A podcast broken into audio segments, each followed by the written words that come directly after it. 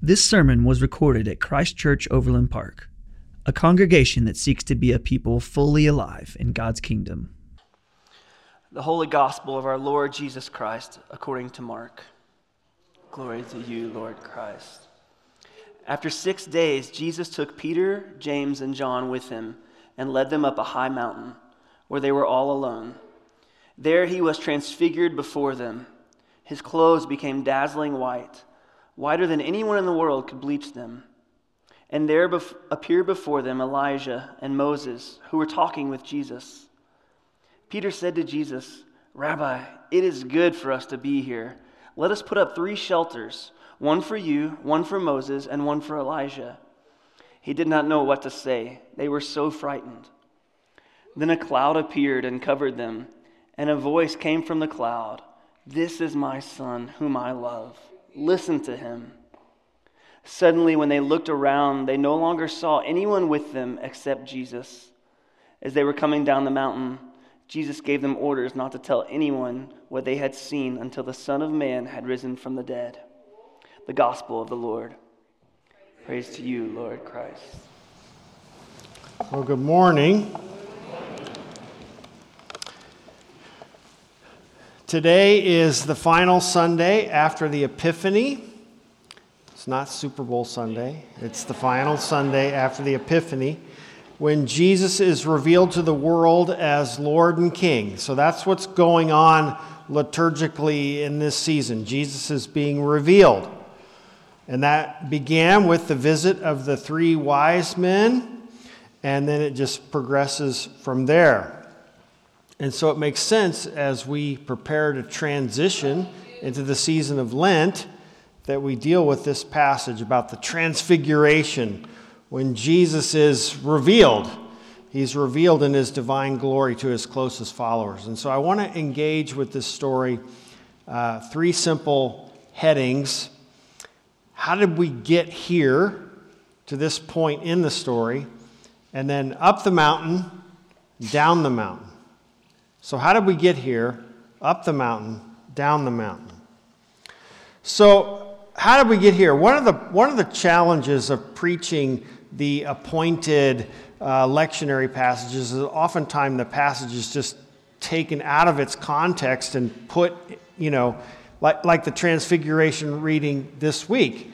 Well, there's a whole story that leads up to it, but we haven't covered that story. So that's part of what I want to explain here because it, it, it's essential to really understand what's going on in this transfiguration passage. But immediately after Jesus' baptism, he, he called his disciples and they followed him. They, they left everything. They left their wives, their children, their occupations. They left everything behind and followed him. And certainly, from the very beginning, they had messianic expectations about Jesus. I mean, they wouldn't leave everything behind if they didn't. But still, things were not completely clear. They followed Jesus, they heard him preach, they saw him perform unbelievable miracles, healing every kind of disease and ailment, casting out demons, uh, calming the Sea of Galilee, uh, feeding thousands with almost no food, even raising the dead, Jairus' daughter. But then we come to this pivotal point in the story. It's in Mark chapter 8, the chapter just prior to the Transfiguration. And this is a, this is a story that you have to know to really know, because these two things are linked together. These two stories are told together for a purpose. So in Mark chapter 8, verse 27, Jesus, you know, he's been growing in notoriety and influence from all the things he's done. And so he asked the disciples, Who do people say that I am? And they're like, Well, you're a prophet, you're Elijah. And then Jesus asked the disciples, But what about you? Who do you say that I am? And Peter, provides his famous response You are the Messiah. You know, Peter got it right. He got it right. And it's a great moment. They're their suspicions are confirmed about who Jesus is. They, they haven't left everything behind for no reason. Um, you know, he was the one. And it had to be a moment where they felt a great sense of joy and excitement.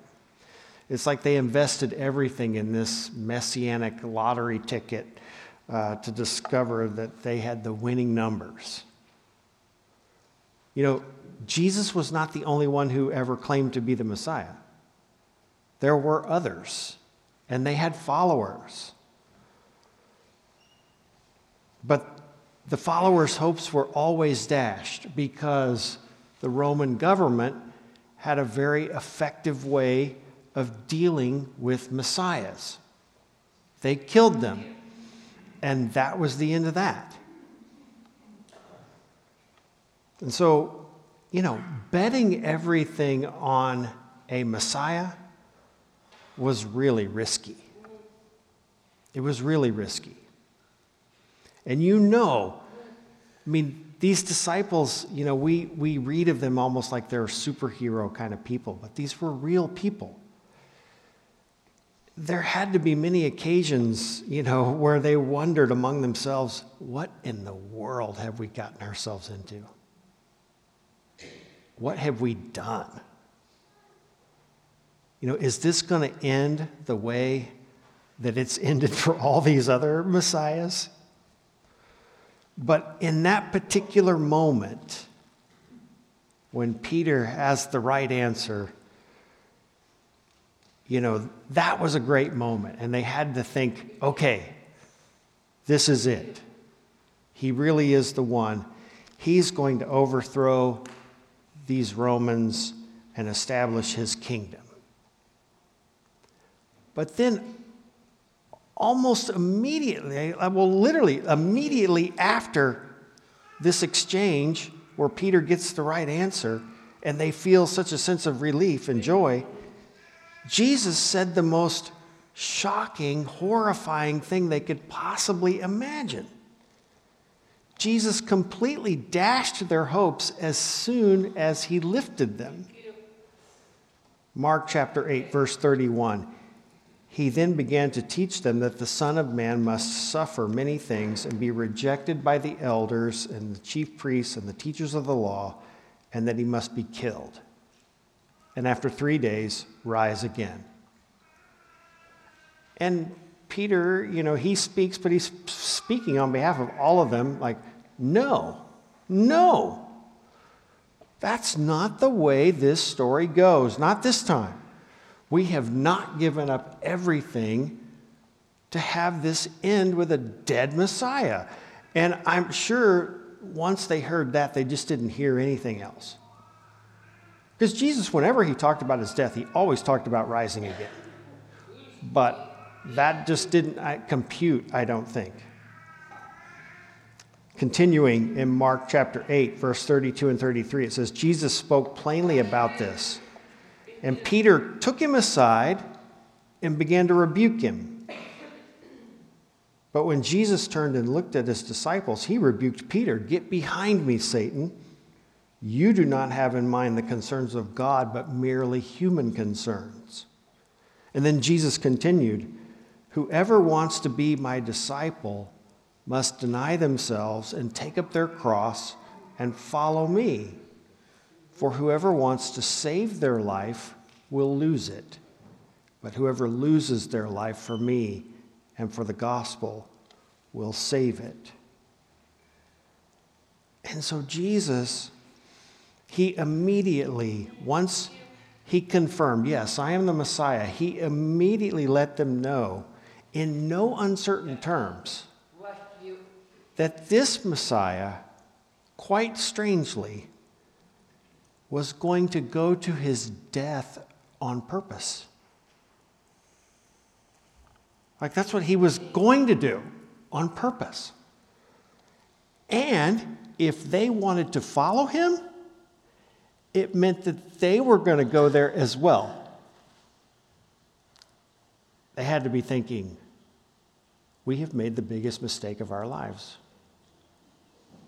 This, you know, what in the world have we done? That's where we pick up with the transfiguration. So it says, after six days. So for six days, Jesus lets them sit with this. and you can imagine those conversations going on. For six days. And then he take, took Peter, James, and John with him and led them up a high mountain where they were all alone. And there he was transfigured before them. His clothes became dazzling white, whiter than anyone in the world could bleach them. And there appeared before them Elijah and Moses, who were talking with Jesus. And Peter said to Jesus, Rabbi, it is good to be here. So we know how they got there. Then Jesus leads them up the mountain.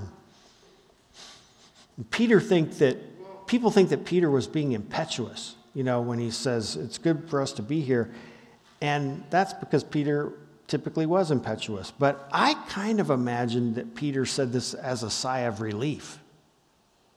Like, oh, thank goodness. It's good for us to be here and to see this. You know, you really are the one. This had all the markings of a theophany, a, a, a, a visible manifestation of God. You know, in the Old Testament, in Daniel, the prophet Daniel, he has this, what became this, this famous vision. And it became known, even in the Old Testament times, that this vision was a prophetic vision about the Messiah. It says this in chapter 7, 13 and 14. In my vision at night, I looked, and there before me was one like a son of man coming with the clouds of heaven. He approached the Ancient of Days and was led into his presence. He, this Son of Man figure, was given authority, glory, and sovereign power. All nations and peoples of every language worshiped him. His dominion is an everlasting dominion that will not pass away, and his kingdom is one that will never be destroyed. That is God language. It's a human figure, a son of man, but he comes with clouds. And we know the significance of clouds in the Old Testament. As the children of Israel were led out of Egypt, they were led by a cloud during the day, a pillar of cloud. And that, in that pillar of cloud was God's presence. This Son of Man is worshiped by everyone. What's the number one commandment? You shall have no other gods but me. You worship God alone. Well, he's worshiped by everyone. He has glory sovereign power and everlasting dominion, an indestructible kingdom.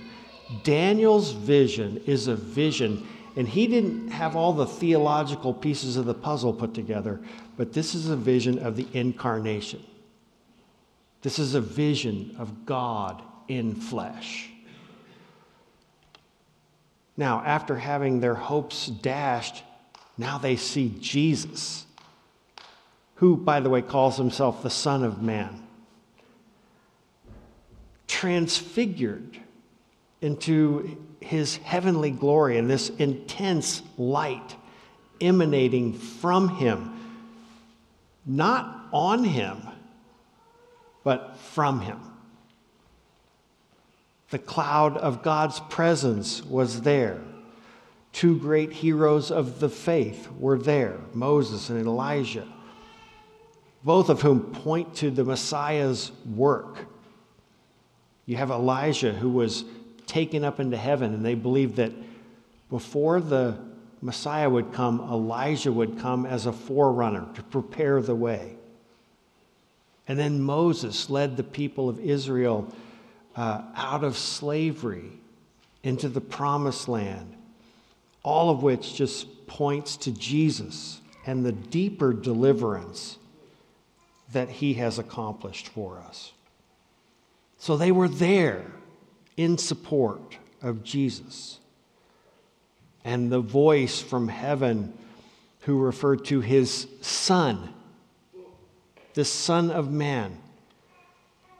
Jesus is the one in Daniel's vision, the one like a Son of Man coming with the clouds of heaven, and the, these three disciples are seeing it. They are seeing him in that way right in front of them. Now, after the Epiphany, when the wise men visit, we go all the way back to the beginning of the story, we read about Jesus' baptism and what happens at the baptism. We hear this same heavenly voice You are my son, whom I love. With you I am well pleased. Well, now, now that the cross is in view,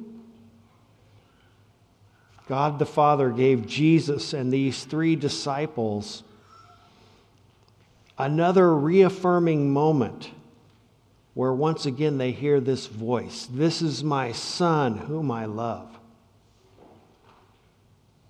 So, this emotional roller coaster the disciples have been on continues. You know, their, their hopes are elevated, then immediately dashed. And now, three of them see this amazing vision. Notice the rest of what Peter says here. Let us put up three shelters. And that word shelter is the same word for tabernacle in the Old Testament. Let us put up three shelters one for you, one for Moses, and one for Elijah. And Peter's motivation is not mentioned here, except that he just didn't know what to say because he was terrified, as we all would be. But as you read the whole story and know how did we get here, you know, it's not, it's not hard to imagine that Peter's desire here, maybe even subconsciously, is just another attempt to resist the suffering mission that Jesus has told them about. You know, hey, let's build some shelters.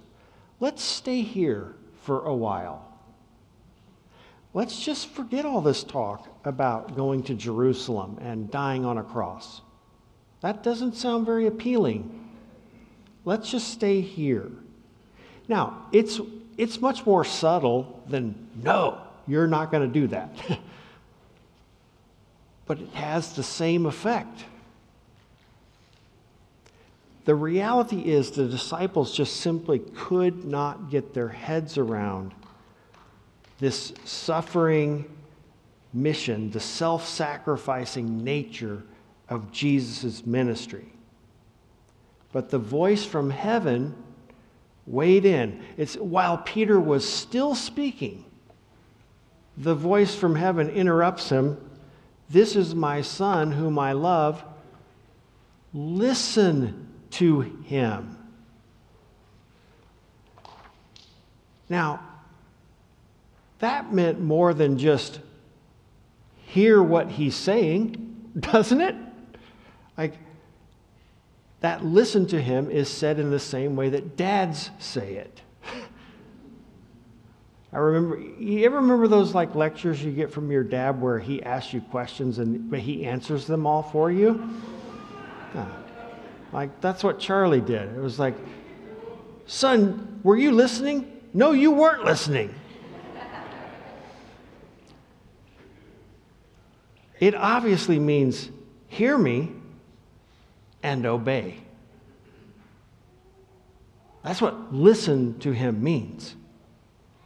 So the transfiguration, it wasn't simply a reaffirmation for these disciples about who Jesus is, it was also a call to them to listen to him.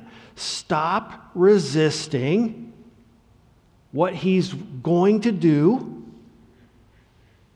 get on board, and follow him. Follow him obediently, even to your own deaths.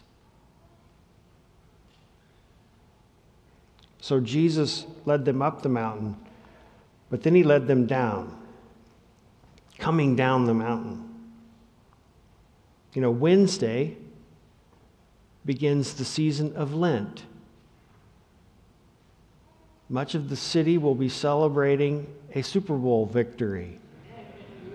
We will be here. And you know what? This is more important. Wednesday begins the season of Lent, a season where we journey with Jesus to Jerusalem, where he dies a criminal's death and is resurrected on the third day. It's a season, as the prayer book says, marked by self examination and repentance, prayer, fasting, and self denial, and by reading and meditating on God's holy word. And I think we can be tempted to react like Peter hey, can't we just stay here for a little while longer? Do we really have to go into a season where it begins by you telling me that I'm going to die? Like, that's how, that's how the whole season begins. We're reminded that we're going to die. Sounds like fun, right? It's a season where we strip the nave bare, we face our mortality, we confess our sins, we deny ourselves. I mean, can't we just stay here a little while longer? Or maybe even better, is there some way we can just get from here to Easter and kind of skip, you know, a shortcut? A shortcut straight to the season of celebration and resurrection and feasting? And well, the answer is obviously no, because that's just not how life is, even though a lot of people think that it's supposed to be. Life is just supposed to be awesome all the time and only good things happen. And we just know that's not true. Like it's, it's a lie, it's not true. You know, Life isn't only a season of, fa- of feasting and fulfillment. It has those moments for sure, those seasons for sure. But it's also a season of fasting and self denial. That's true of the Christian journey. There's no shortcuts here, there's no way to Christ likeness without embracing Lent and the spirit of Lent, as well as embracing celebratory seasons and the spirit behind them, like Christmas and Easter. We need both the power of his resurrection and the participation in his sufferings. We need both of those things. There are no shortcuts. Jesus went to Jerusalem, and his loving invitation is hey, come follow me. Come go where I'm going. Pick up your crosses and follow me he promises that if we follow him on this path of self denial, this path of sacrificial love, that he will lead us to the power of the resurrected life. Out of death comes life. Paradoxically, life and death at work at the same time. This is what Paul says. He says, We always carry around in our body the death of Jesus, so that the life of Jesus may also be revealed in our body. For we who are alive are always being given over to death for Jesus' sake, so that his life may also be revealed in our mortal bodies. Life and death at the same time. And so, as a way to live into that reality, we begin this season of Lent on Wednesday. We're not going to build shelters and stay here.